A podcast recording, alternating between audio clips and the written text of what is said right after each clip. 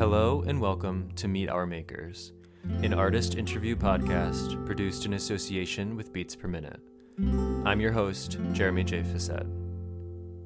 On this episode, we get to meet singer songwriter Maddie Diaz. In this chat, Maddie and I discuss at length her brand new solo record, History of a Feeling, which is out now on Anti. It's her first solo record in a while, but she hasn't been keeping silent as much as keeping out of the limelight. Writing a lot of music, working in the studio, she even had a song on the last Kesha record, but now, with her new solo record, she is ready to be back in the thick of it. We talk about her experiences getting comfortable with releasing such personal, baldly autobiographical music as well as what it's been like for her kind of coming up in the music industry and what she's been up to in the gap between records. We also go on a bit of an excursion talking about Disney movies and The Brave Little Toaster. It'll make sense when you get to it, I promise. So I hope you enjoy this wide ranging, humorous conversation with a great musician. Thank you for listening. This is me meeting Maddie Diaz.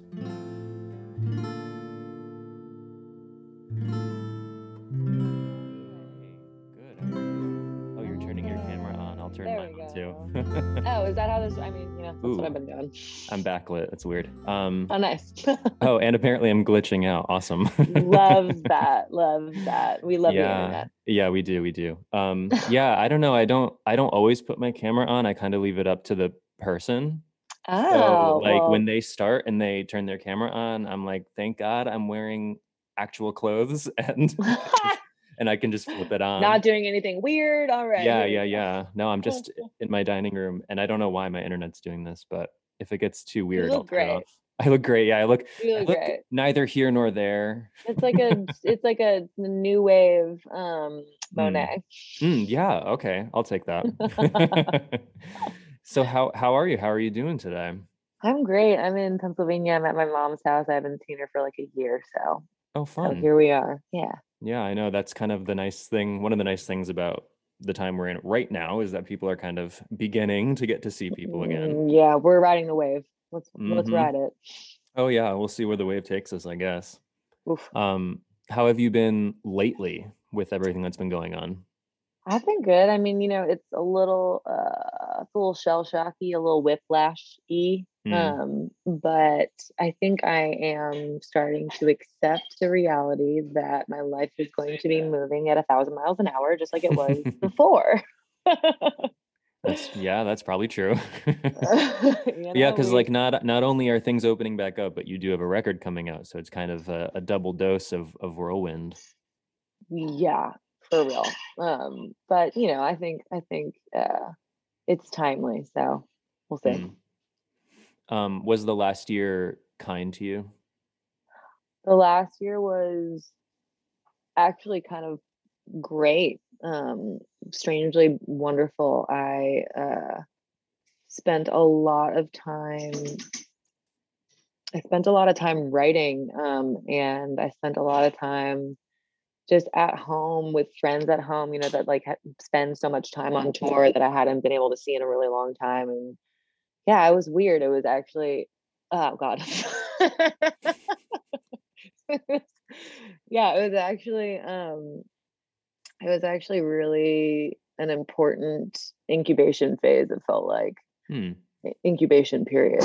Um, yeah, I felt I felt pretty lucky to have it, um, and even more so that you know, like a lot of people didn't quite experience that you know i think i think i really am very much a homebody at heart and so i kind of got to reap the benefits of like being a forced homebody um, and i had some like health stuff going on um, where i was kind of getting bronchitis every you know couple of months and i mm-hmm. was you know kind of work work exhausting myself and so i kind of was at home a lot and forced to look at that aspect of life and like you know what mm-hmm. what it actually felt like to like balance work life and home life and what I kind of actually wanted to build while I was at home and I yeah I was I was really lucky last year I signed the first publishing deal that I had signed in a really long time I signed the first record deal that I have signed in a really long, really long time. Mm-hmm. Um, and finished this record and uh yeah it was there was a lot of like weird forward motion while also like just being okay with things happening at whatever the weird pace was that they would be happening you know?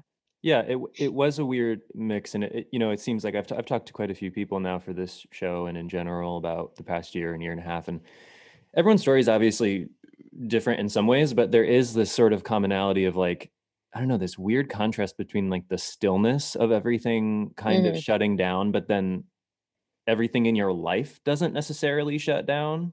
Yeah. And so like you have this time to yourself or, you know, with your bubble or whatever you want to call it, but then also all these other things are still happening. Yeah. So I think you're you are uh, one of the lucky ones if if you had sort of a silver lining type of experience because I know not everyone got to have that. Yeah, I mean, you know, my I know my brother had a really hard time, and so I just really wanted to be available to him to kind of support him. And um, you know, I think my parents were pretty scared, um, both you know my on my mom's side and my dad's side, and uh, yeah, so it it was really interesting to like try and be supportive of your family from a distance and. Mm. Um, try to be supportive of loved ones from a distance and try to, you know, maintain sanity um, within friendships from a distance. Like, you know, there was just there was so much shit that like I didn't know that we would be uh, dealing with with you know in, in, on an issue safety sense you know in friend groups and stuff like that you know because we weren't grouping yeah um we were isolating and singular and you know working within like cells and pods and whatever and um i started uh dating my boyfriend last year and you know it's kind of like you go through like a, a certain amount of like trust stuff really quickly you know when when that happens too and yeah. it's just it was just it was an important phase. It kind of like forced a it forced a level of communication and maintaining a level of communication that i don't think i would have otherwise you know? Yeah yeah. And you mentioned you were you were writing a lot. Were you was that writing for this record or other writing? I I had finished this record and we were kind of closing mixes and stuff. So I just I don't know. I mean, like I'm sure like anybody else, I was like just kind of feeling a whole just a myriad of shit, you know, yeah, yeah, a yeah. whole a whole range of like the full fucking spectrum. So um yeah and you know i kind of lucked out i had a couple of really close friends that like wanted to you know zoom write a fair amount and so i was writing for other artists and writing for myself and some hmm. really special songs happened last year that probably wouldn't have had the opportunity to otherwise and it kind of it almost felt like man is this like a whole new record and like well you never know i guess I, you kind of don't so you just kind of have to keep like trucking through it and we yeah. nothing we had nothing better to do you know right yeah and I, I, know some people found it sort of like stalling to have all the time totally. and, and and to also at the same time have like maybe a lack of experiences because you couldn't go anywhere you couldn't see anyone but then totally. there but the other side of that is that when given the time as you say you're kind of forced into a sort of introspective period and that can always be fruitful as well yeah, for sure. Well, I think if anything, you know, like it just kind of made me very aware of uh the pace of things. Um and I think it was actually really good for me to pay attention to that because usually I'm kind of just like careening forward like a spastic rocket and not really being like maybe like super intentional with like the direction of that um and kind of like I mean, I I I would schedule myself down to like every hour, you know, on a on a weekday or like just even a weekly basis. And I think uh, I really didn't have to do that last year, and it was really beneficial to me. yeah, I bet. I'm like really good. I'm like way better at being a slacker now. That's kind of ironic. I'm sure it's always been in you, just like it's oh on all God, of us. You're so right. You're so right. It was just it needed this moment to shine. So so glad. Slackers unite. so you oh, mentioned oh, you this. got it too. Cool. Oh, wait, am I here? You've got no you've got the slacker gene too That's oh cool. yes oh for sure yes absolutely yeah i'm actually i'm finishing up grad school right now and Whoa, let me tell you holy shit yeah i'm on huge. my last my last class and wow. my, literally my last class meeting is tomorrow and of course i have something like huge due and i'm i haven't started yet but that's I mean, you know I, hey. we're I feel like I feel like us slackers do best under pressure. Oh, so, oh yeah, you know, just ride that out. I need that deadline. yeah. Yep. Yep. Yep. Um. So you mentioned, and I mentioned this new record, uh, "History of a Feeling," which is out August twenty seventh on Anti. It may already be out in the future when this comes out. I'm not sure yet. Um. So if it is out, good people, stop listening and go listen to that first. Um. So that's out on August twenty seventh. Um, Anti, you mentioned it's your first record label in quite a while. Anti is a pretty good one. Um, I can't believe it. I yeah, that's a pretty good record. A pretty good record label. Um, and it has been quite a while since your last record, which we'll talk about um, probably in a little while. But how does it feel now in this sort of anticipation period with your new record, your first one in a while, finally ready and about to actually come out? You know, I feel better about this release than I think I have about any release that I've done. I don't know what it is about this, whether I'm just like too old to get too amped like I used to or or what. Um being this being my billionth time around the block with this stuff. Um mm-hmm. but I don't know, like I, I just feel good about it. Like I'm I'm excited for people to hear it and to find these songs however these songs find them in whatever moment, you know you happen to be in. Um, yeah, I don't know. I just, I just, I'm psyched. I'm. It feels kind of relieving, you know. Like, I, guess when it comes down to it, I, I'm pretty sure that I, I think I spent almost four years making this record, which oh, wow. is so crazy to think about. I mean, from start from start to release, you know what right, I mean? Right, like, right. I, it probably took three years, which is still totally psychotic. Um, but but I I weirdly still very I I feel still very connected to these songs and um I you know some of them I spent a long time writing some of them I've spent all of you know 30 minutes or an hour writing and I just I don't know I just feel lucky um to to catch this one. Hmm.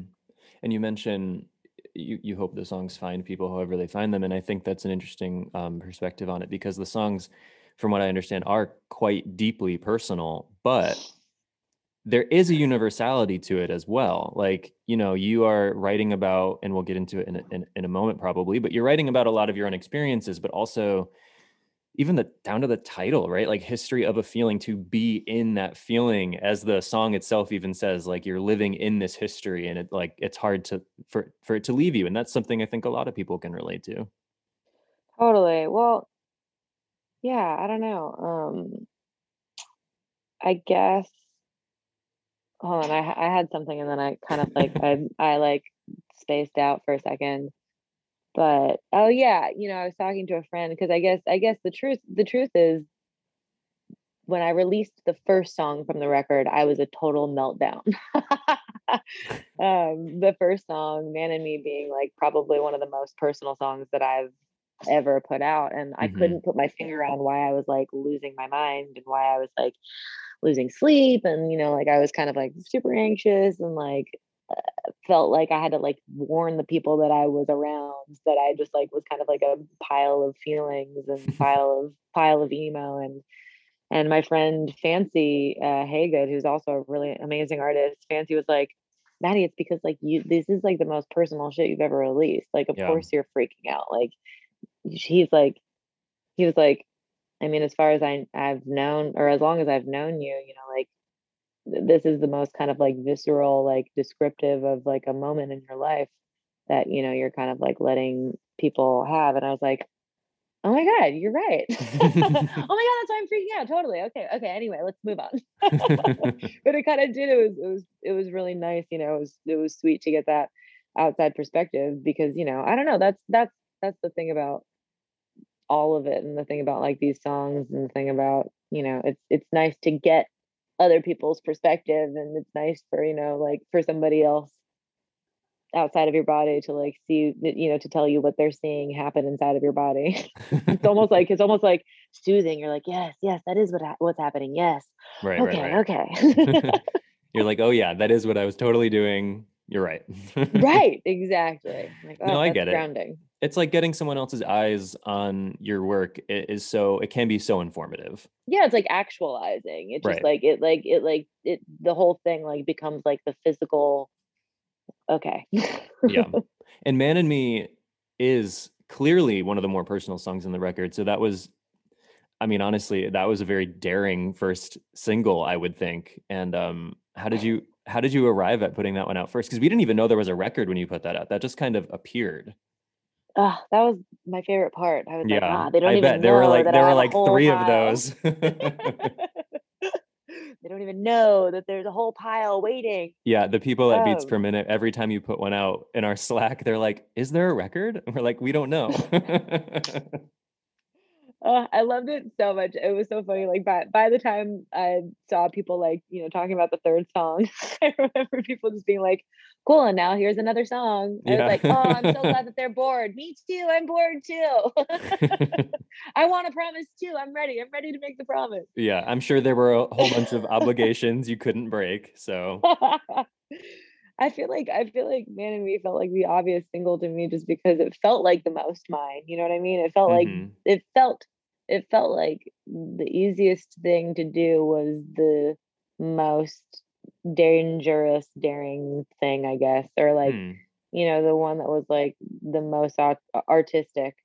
Um, I felt like it also felt like the it felt like the most dangerous and the safest thing at the same time because you know there was some sort of safety in knowing that like i don't know if people didn't like it you know it was just kind of like a artsy thing that i made um mm-hmm. three years ago so whatever you know felt kind of like low, low pressure stakes. Yeah. yeah low stakes in a way um while also saying like the most at the same time so yeah yeah i don't know that was that was kind of like the most thought behind it and i also kind of like wanted to lean in you know i, I produced that song majority by myself you know before i kind of gave it to sarlo to kind of like put some you know tie it pretty for me mm-hmm. um so i kind of wanted to lean into you know m- my voice up front um as much as i could uh and just kind of like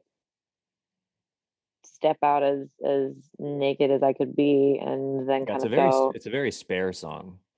Yeah, it's, it's super sparse. And I think you know, like part of that also has to do with like the fact that like I I was just kind of like I don't know I don't know what else to say so that's it. I don't know how else it should be because that's just what it is. Yeah sometimes um, you just got to let things be how they want to be. Yeah yeah I don't know like I think I probably you know like most things it's like when you start a record like you could you could i could spend 10 years on a record i could spend 20 years on a record i could probably make one record for my whole life um but you know i also like want to rip off the band-aid at some point and just kind of be like this is what it looks like you know what yeah. i mean like this is what it looks like right now it's you know at that moment i think it was like 2019 i don't know who's going to make my record i have a friend that like lives in alabama and is like or no, Louisiana and, you know, was like, please come and use this studio and like, let's just poke around. And like that, it is very reflective of like so much of like my wandering and my searching and my shoredness and like my not so shoredness at the same time. You know what I mean? Mm-hmm. so, yes, this is probably the most personal song on the record, but they're all pretty personal. Um, it seems like they are anyway, or at least in some ways they all are. And I've seen, obviously, as as I'm sure you're well aware, I've seen some of the you know press materials around it and kind of talking about the backstory of it. Can you kind of explain where these songs are coming from for people who might not know? Yeah, I mean, it kind of came in an urgency of really needing to kind of like dig at myself um, mm-hmm. and kind of search through um, search through some patterns that I had, and it kind of came it kind of came about uh, while I was feeling like you know in a very reflective state at a you know uh, new clean break with you know someone that I had been with for a good period of time um, and you know what better time to spend over analyzing yourself than after you know like a pretty crazy traumatic breakup um sure. so yeah you know it, it kind of came it kind of definitely came from some pretty heartbreak moments but um it also just kind of comes from like some really grounded alone moments where you're just kind of like uh over analyzing your singularity and uh your singleness and your uh, you know my my like well but why but why do i do that? and like well but why do i feel that way? and like well but why do i choose that? and like mm-hmm. but why do i want that? and like but what and now what do i want? and like you know n- now who am i after you know because everything everything that you know we experience changes us you know it's like kind of like a car traversing like a very tight crowded parking lot you know it's like we're bound to like fucking like ding up against some shit and like bash up against some shit and kind of oops sorry excuse me sorry i'm so right, sorry right, right. that's a pretty good um, analogy just, I'll, I'll, save that one I'll, yeah. I'll use it again next ne- but yeah. you got it first awesome next thing you know it'll be like Maddie Diaz's new album is is just like driving through a crowded, crowded parking, parking lot. lot. yeah the crowded parking lot of music the crowded parking lot of emotions. of emotions. Oh yes. Oh yes.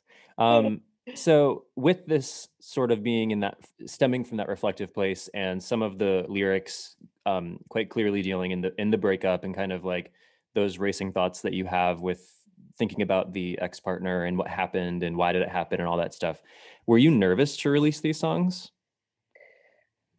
I was initially, um, and then you know, like therapy, you know? sure. um, well, yeah, it's like, yeah, sure. So it fixes everything, right? Um, like, just like that.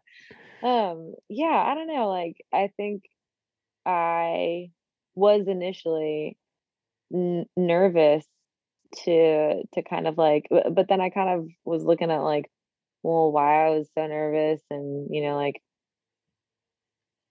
and kind of coming to this realization that like this record kind of has way more to do with me than it does this other person was like a really mm. relieving fact you know what i mean i think mm-hmm. i think you know initially initially like you know everybody no, no one wants to hurt each other you know what i mean like we love is love and love will continue to be love forever um both fortunately and unfortunately mm-hmm.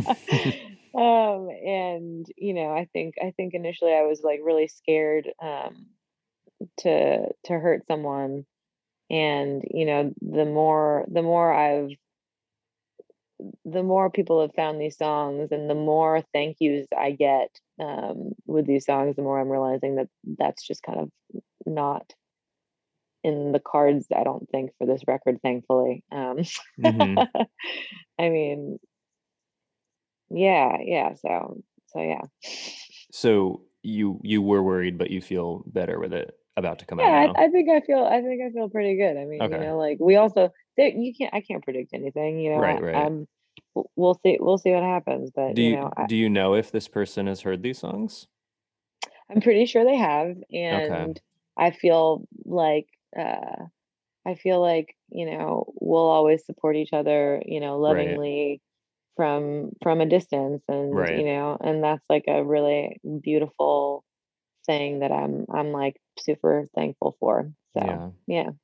that's nice though yeah it's nice that it's nice that now at least from your perspective maybe there's there's no like I don't know what you want to call it, like bitterness or acid left in that. Well, yeah, I think, and that takes you know a shit ton of work on both sides. You know what I mean? Like yeah. when you cut when you cut each other up like that, like there's bound to be some cut up feelings, um, right. and like the more cut up you are, the more feelings you know ha- you have. You know, because the pieces are tinier and they're sharper and ah.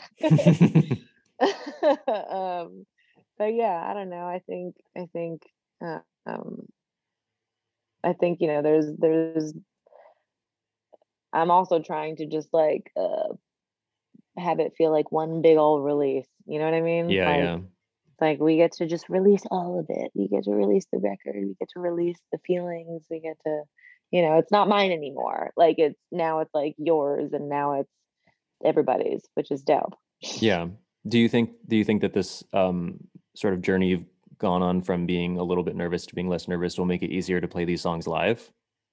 You know, I've never been nervous to play these songs live, and oh, that's oh, okay. The, that's the fuck that thing. It's been it's it's like every time I play those songs, I feel like I get a little bit closer to myself, which is I don't know, it's really awesome. It's like mm-hmm. been the most gratifying. Um, it's been the most gratifying uh, process ever. I mean, you know, I I rem I've previously touring, you know, like there were a lot of songs that I used to play that like I don't know, I felt like I wasn't even there when I was playing those songs and it was it kind of made me really sad and I wasn't really sure how to like move forward in my writing and so when I was writing this record, I was also simultaneously kind of playing out like playing once a month in Nashville and the purpose behind that was to make sure that like when I was playing the song, I was like still in my body start to finish. And like mm-hmm. if I was able to kind of like stay in my body from start to finish, that to me was like the signal that like it was real. You know what I mean? And that yeah. like I really meant it and that like every word was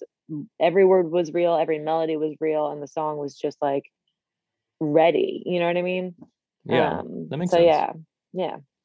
So I want to talk specifically about one song um, that was actually one of the singles, um, "New Person, Old Place."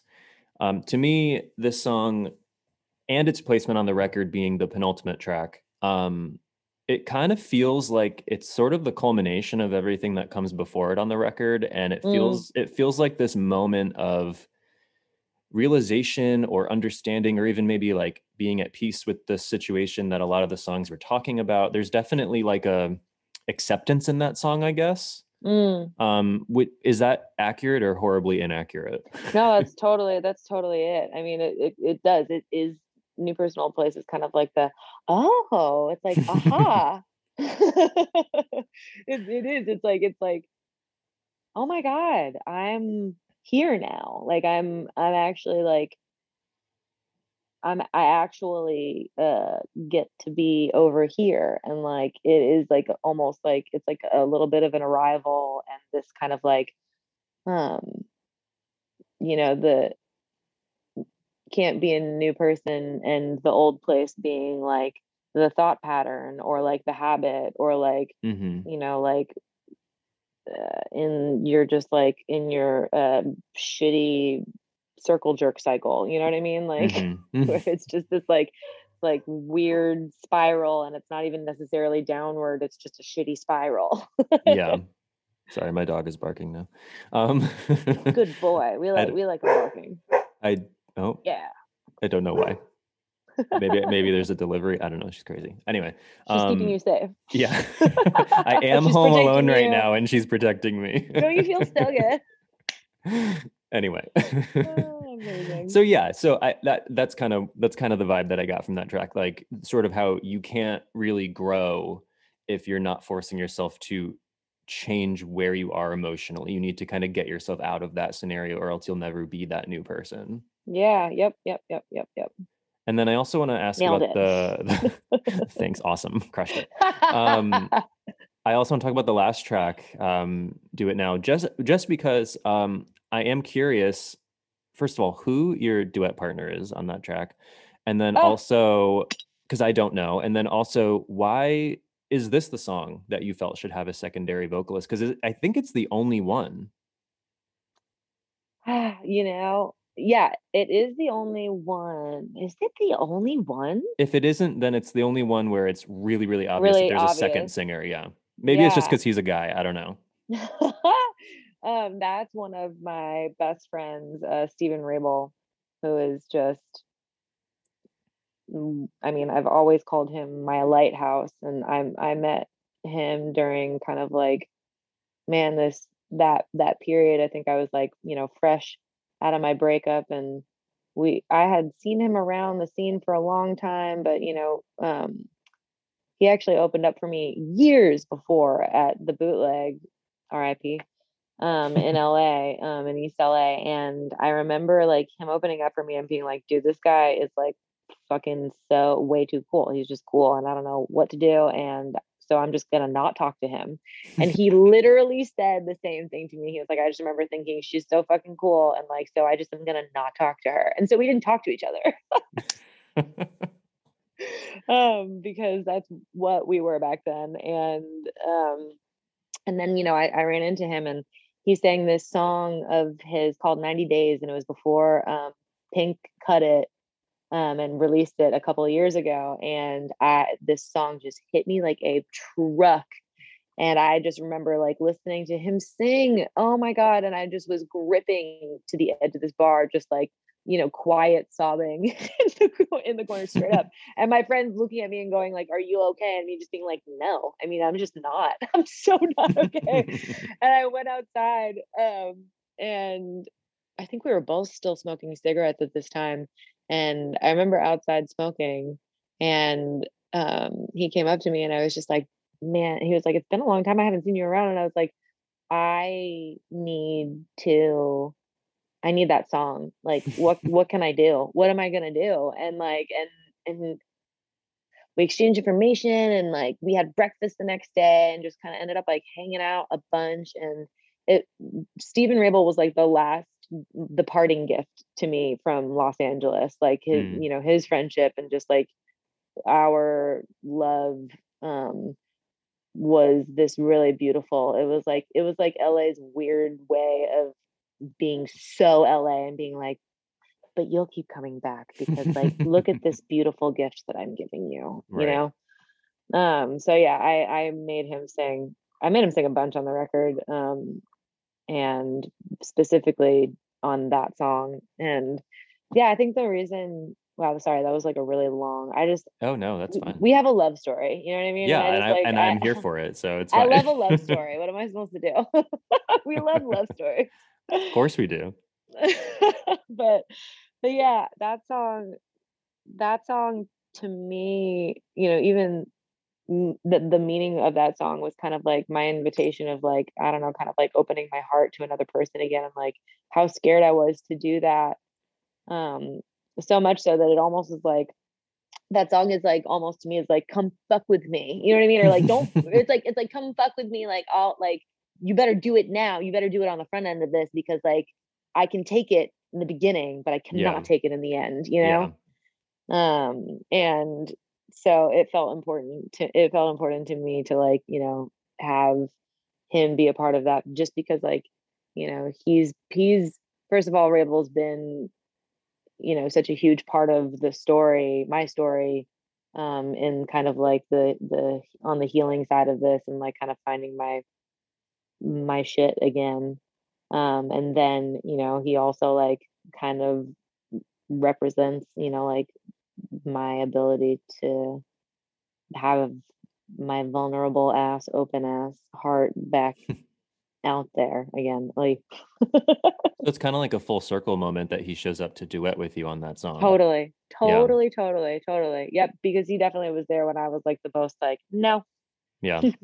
like I don't think it like if he had said no or wasn't available, you probably would not have had a duet partner on that song. No, 100. Exactly. Yeah.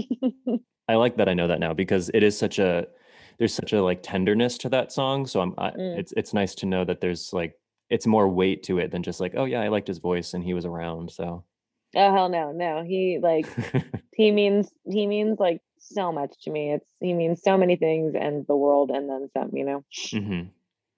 So this record is mostly pretty acoustic. Um, a lot of acoustic guitars, a lot of electric guitars, but not in a traditional, typically not in a traditional like hard rock kind of way. It is a little bit more folky and country-ish than um, your some of your older stuff was anyway.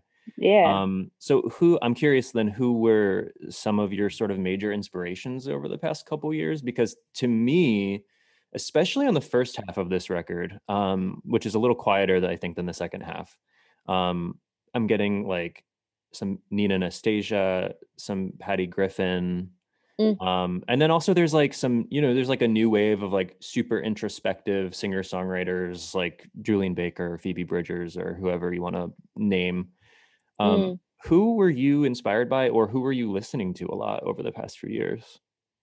Or like what kinds of stuff anyway?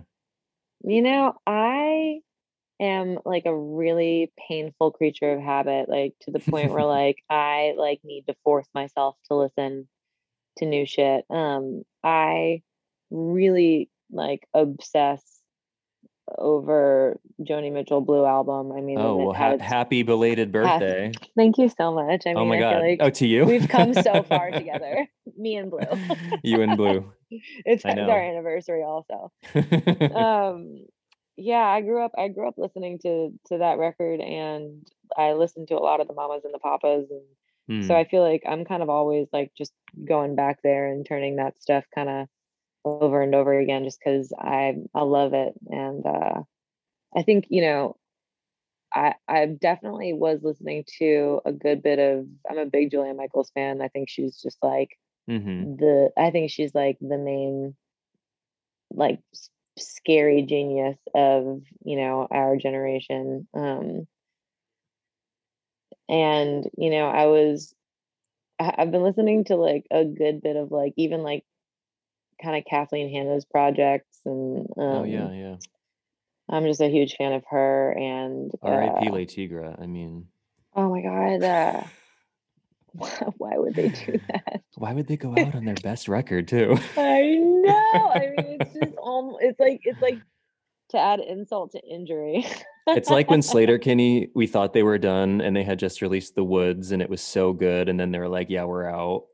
God, what are we supposed to do with that, dude? I don't know. Anyway, but yeah, that that and um, when I was closing mixes, I was listening to um Waxahatchee's new record Oh yeah, yeah. Uh, St. Cloud. I, that that record was like. It's funny. I wish that I, I almost wish that that record had had happened while I was writing for um, this record in a way. Um, but she came around just when I was like, you know, kind of closing it out. So that that was nice. That was nice yeah. of her. Um, but yeah, I mean, I I love. I'm, I'm super. I'm a super big Lori McKenna fan. Um, mm-hmm. I love her storytelling and her songwriting and um and for sure Patty Griffin. That's like she's like but Jason Isbell too. I was starting to kind of like oh, dig yeah. in on yep. on his stuff. Uh yeah, I don't know. I was like it takes a it takes a village. yeah, but I can see traces of basically all of those people in in what you're doing. And also like when you talk about, you know, like Joni and and the mamas and papas, people from those eras are still influencing Ugh. what's happening now. So they're forever. makes total sense. Yeah. I know. Did yeah, you see that? Go for forever. Did you see that adorable video of, of Joni Mitchell talking the other day? Oh, she's so precious. She's I so I hope she's I doing she well. doesn't give. I love that she just doesn't give a fuck. Really, you know what oh, I mean? Like n- she stopped so many years ago.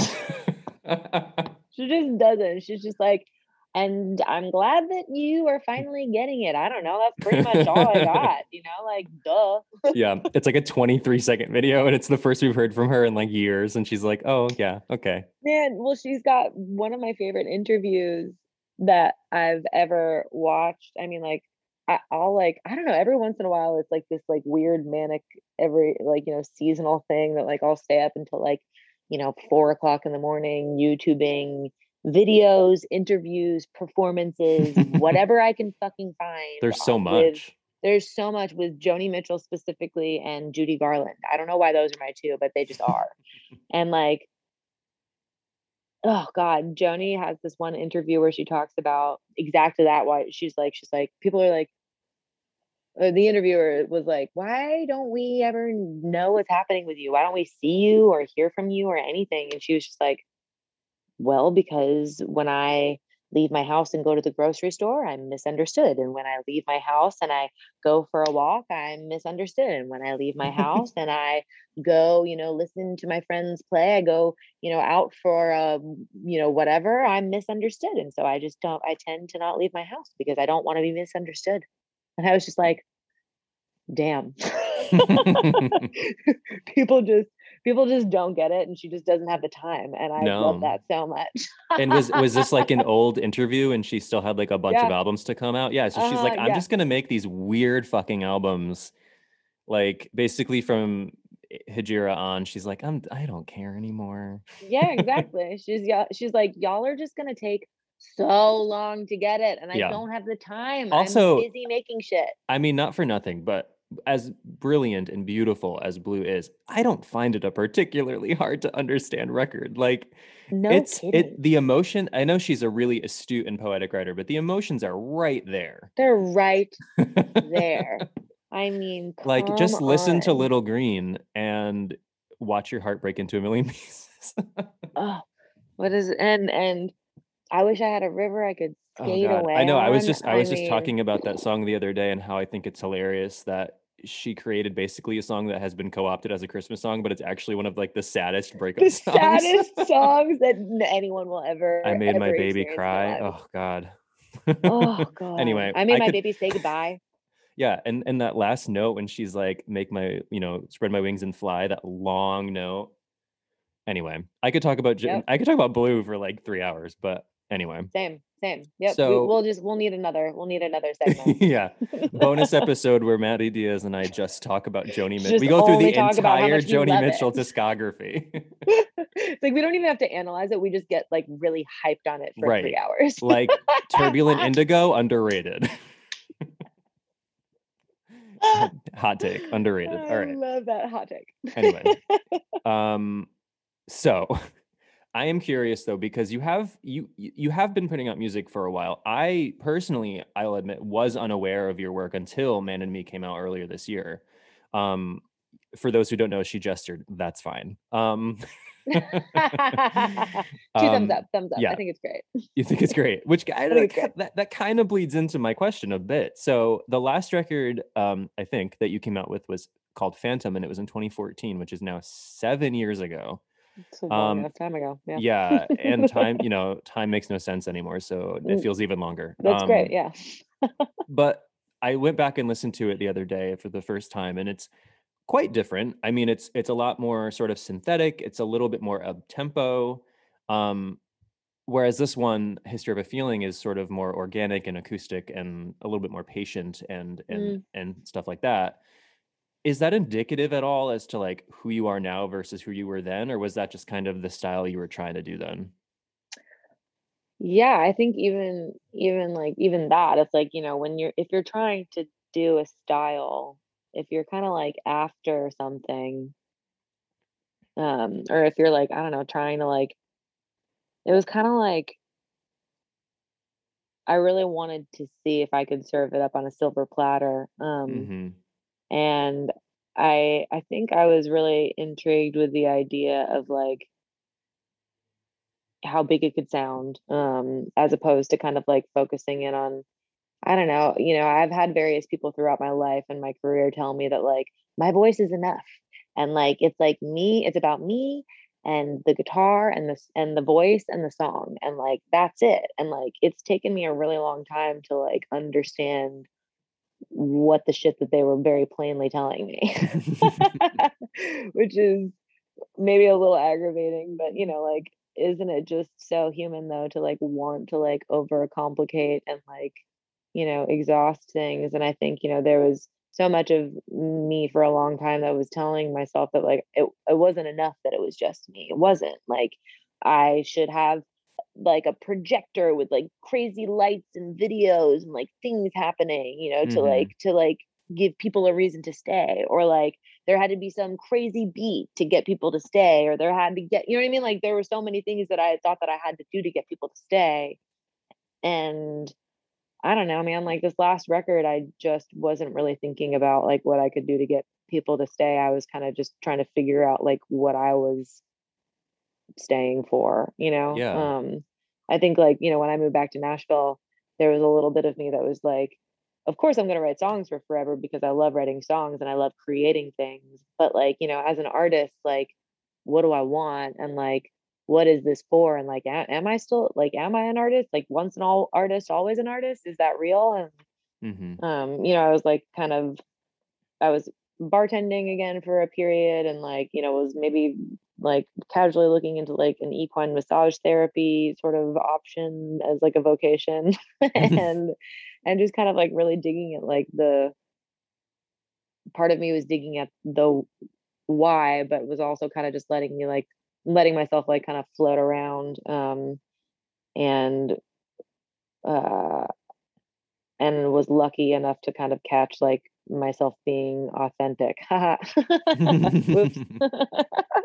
so is that what this like I know you've been writing the record for a few years, but is that what the gap between albums kind of was? Like just you sort of taking stock of everything and like yeah. figuring everything out? Well, I think you know when I made Phantom too, like I was I, I kind of was aware at the same time that I was I I wasn't like I was letting somebody else steer the ship. I was kind of like letting like my manager's input and like producers input m- mean more to me than my own input. Mm-hmm. And mm-hmm. I started to kind of resent myself and resent my own project kind of in the process of that.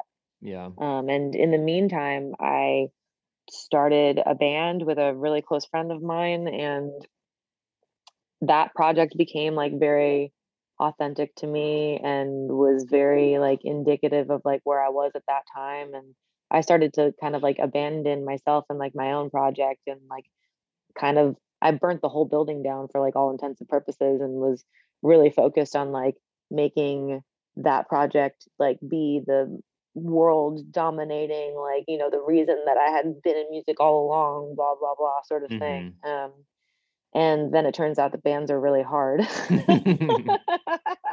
like mad respect to anybody that like is able to stay in a band and like make it work like it just really is you know it is very much like a romantic relationship and a, or and a marriage and you know a business partner and yeah it was it was really hard so mm. um we parted ways and you know amicably and uh, you know, I, I was kind of like writing for other artists because I was also starting to discover around that period that I also just like, I really do like helping people find their megaphone and helping people find their stories and like, um, you know, helping other artists take that seed that might not make sense to them, but might make a little bit of sense to me or, you know, take that seed that means something to them and like draw more meaning out of it or like dig it deeper or like make it you know uh, go a little wider or you know whatever.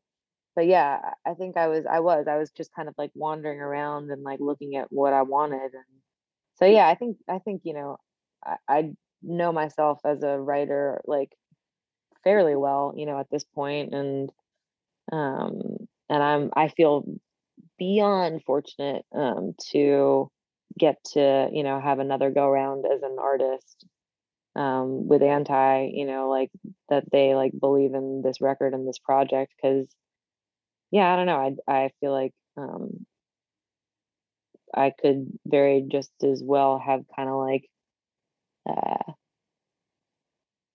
i don't know floated out in the ether for another fair bit.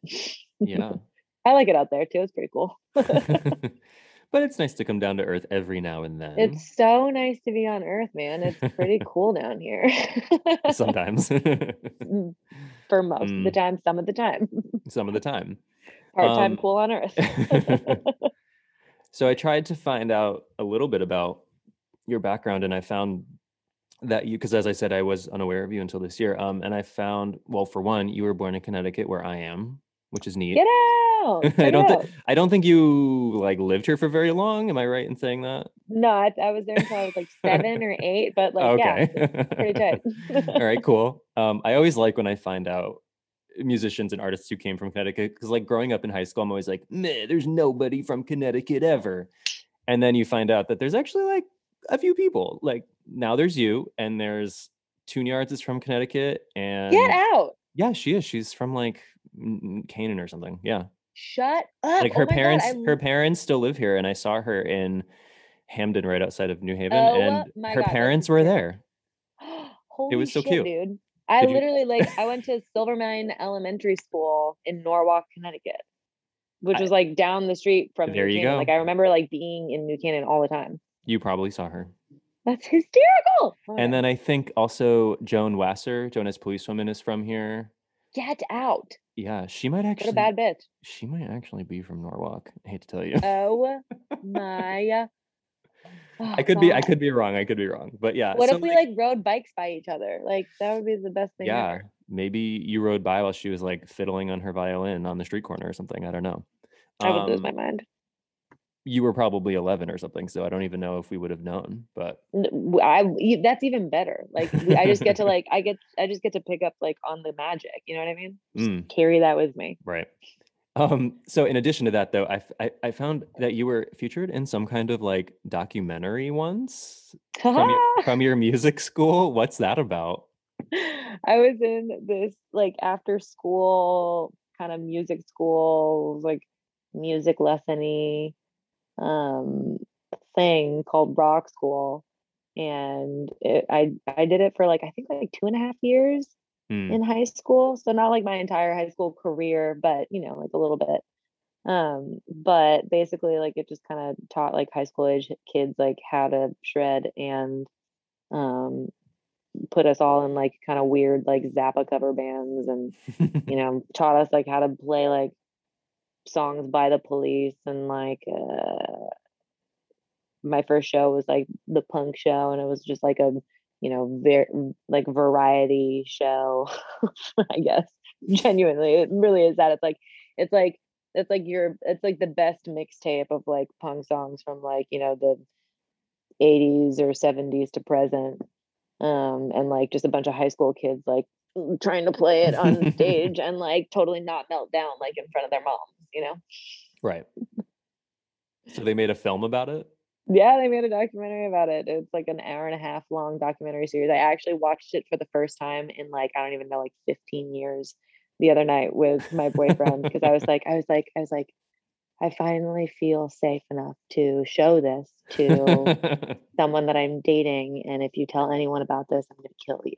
Mm. Um but I'm ready to watch it now. well, I found out about it and he didn't tell me. So so he's good. Like he's, he's good. Totally, I, he'll live to see another day. yeah, it's just it's out there. I didn't watch it though. I don't know where where I could ever watch it. I just thought it was funny. But... You can't. That's my favorite part. You can't oh, okay. watch it. But my dad totally. My dad still has it on DVD, and he like he like snail mailed me the DVD. nice, nice. And now I'll send you, you the Vimeo it. link if I'm feeling like you know okay, cool. very generous. yeah, I'll let that marinate. I'll let you sit on that. I just thought that was funny, and also that it's called Rock School is so is kind of funny to me. It's so funny. Well, there was like this whole like conspiracy theory behind it too, because like uh, the people that ended up like making the school of rock with Jack Black like came mm-hmm. to Philadelphia and like did this whole thing and told us that they were making a documentary, very much like the documentary that was being made about us, blah blah blah. Um, the guy that runs or ran the school that I was um, enrolled in was named Paul Green and so we called it the color conspiracy because it was like Paul Green versus Jack Black and whatever. it's ridiculous. it's just Rock School sounds like a like a Disney movie or something. Oh my god, it does. Oh, that's I mean, look, I have a Disney Which bucket list situation. I would love to be in a Disney movie. Hey, it was I'm telling you right now. might help you. Who knows? That, oh my god, this is just another. I'm I work for Disney actually. Oh my god, you're my answer. It's you. You um, can fill my um, bucket list. it's you. They just announced like a Snow White remake. Maybe you can be in that. I just want to sing, or I want to be like an animated, uh, I don't know, an animated tree or something yeah. magical. yeah, for sure. Don't we all? like looking around the yard. I'm like, animated tree. There are trees at tree. I want to be an animated tree. I want to be an animated fan. I want to be a fan. God damn it! Just make me a fan. Like Beauty and the Beast too, and there's a talking fan. That, that would... Beauty and Beauty and the Beast like finally like reaches the 21st century. yeah. Beauty and the Beast does electricity. Oh my god. oh my god. There's like a TV. It's like Brave Little Toaster now. I was literally thinking Brave Little Toaster. Because they I, have electricity. Uh, for Little Toaster, that movie still makes me cry. Like when, I haven't seen it since I was little, but I it I know it's sad. There's that part where the toaster is in the woods and I think like a flower sees its reflection and like and then like the brave little toaster like has to leave and then the flower wilts because like it thinks that the flower that it fell in love with like left Aww. them. So See, I don't even remember that. God, literally it was like just debilitatingly sad. All I kind of remember is like the blanket character was particularly sad. So weird. So yeah. weird. I, I remember character. wait, I kind of remember in my in my haze of my memory that the blanket has like this weird square face. Yeah, nose. Yeah, with the and the and the dial is its nose. But is it an electric blanket? Is that I think thing? it's an electric blanket. I think that's exactly. I don't think right. they ever say that. no.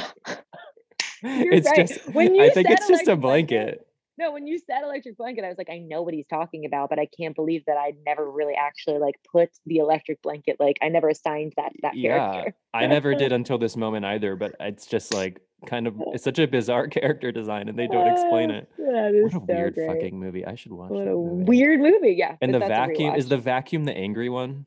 Yep, he's the, the, angry one. The grumpy one. Okay. Yeah, he's like the grumpy old man. The vacuum is the grumpy old man. I'm so curious. I'm so curious who made Brave Little Toaster because it feels like this. This is so. This is so unrelated to anything we talked about. That's fine. I love it. Um, I love it. It feels like one of those movies that's like not Disney, but like wanted to be Disney. You know, like those like knockoff-ish kind of movies. Totally. But I totally. think it is. I think it is a Disney movie. I think it's just one of those like forgotten ones. I, I actually I was racking my brains. I was like, can I watch that on my Disney Plus subscription that I obviously got during the pandemic because like I was Duh, subscribed yeah, to I mean, everything during the pandemic. Yeah, of course. watch all those like Disney Channel movies and the oh yeah, cartoons. I went I went Star Wars start to be uh, start to finish. Right. I went like I went like Tinkerbell deep. I went like I went all over the place. Man. So this is why it's your aspiration to become a talking fan. I just love Disney in a deep way. And I know that, you know, Disney is probably evil now and like we're going to cancel Disney in like two seconds or we maybe we already. Honestly, yeah, I was going to say it's shocking we haven't yet. It's insane. It just shows you like the Disney power. Like it just shows sure. you like the raging bicep that is Disney. For sure. so, I mean, yeah. they own, they own like everything. They probably own my podcast somehow. Oh yeah, they own they own Zoom for sure. Like yeah, absolutely. There's about to be like a new Zoom series that gets like nominated for an Emmy or something. Oh, great Disney God, if you can hear me right now, I just, if there's any wish that you can grant me, Genie Disney God, let me please just be a fan. Yeah, just let me be Maddie, an animated. Make fan, Maddie please. a damn fan. Just one time, one time. One blade of a fan. One fan blade. Oh, it is. I think aren't all the Miyazaki movies on on Disney. They Plus are. Too? Have you not? Have you not dived into that yet?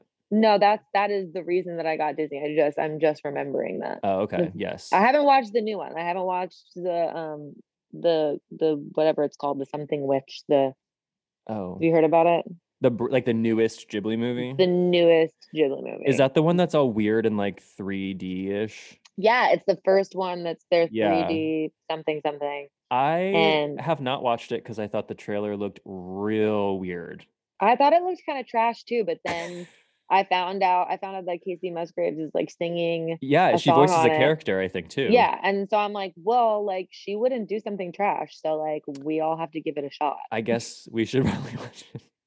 we have to do it. Um, yeah, they're all there. All the Ghibli movies are there, and I've seen all the Miyazaki movies. I have not seen all the um other movies, the Takahata movies, and the other ones like Ocean Waves. I haven't seen Ocean ah, Waves. yeah. See, I'm trying to like I'm trying to expand my horizons, but I'm also just a creature of habit. So I'm like Me totally too. fine to just watch my friend Totoro until like I die. That's me with like Spirited Away. Like I could just watch it oh, forever. Oh, it's so good. It's so good. Just don't get high and watch that one. It's so terrifying. Oh, I bet. That's kind of already oh, a scary movie.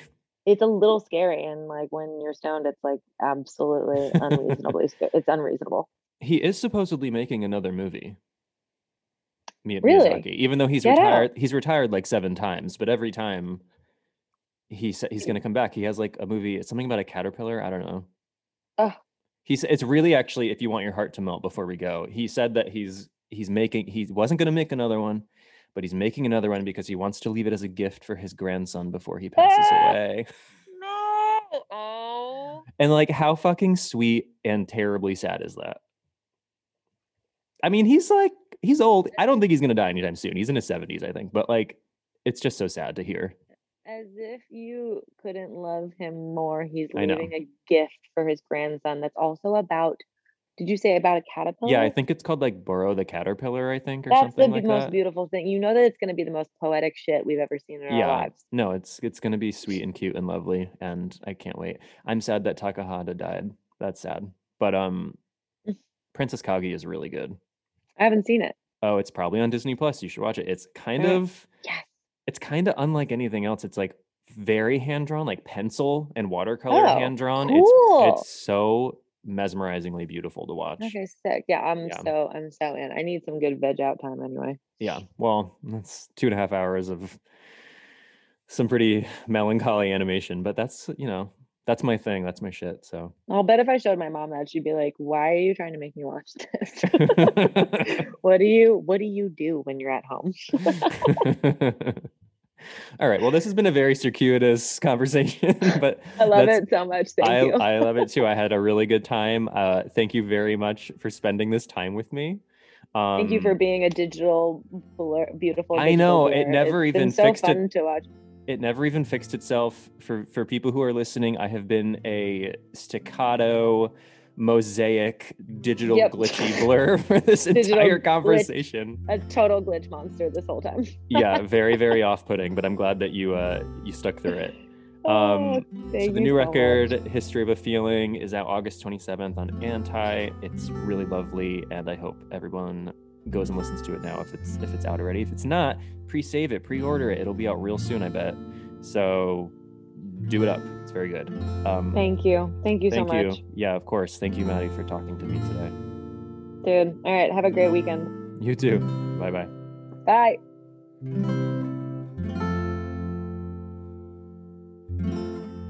Bye.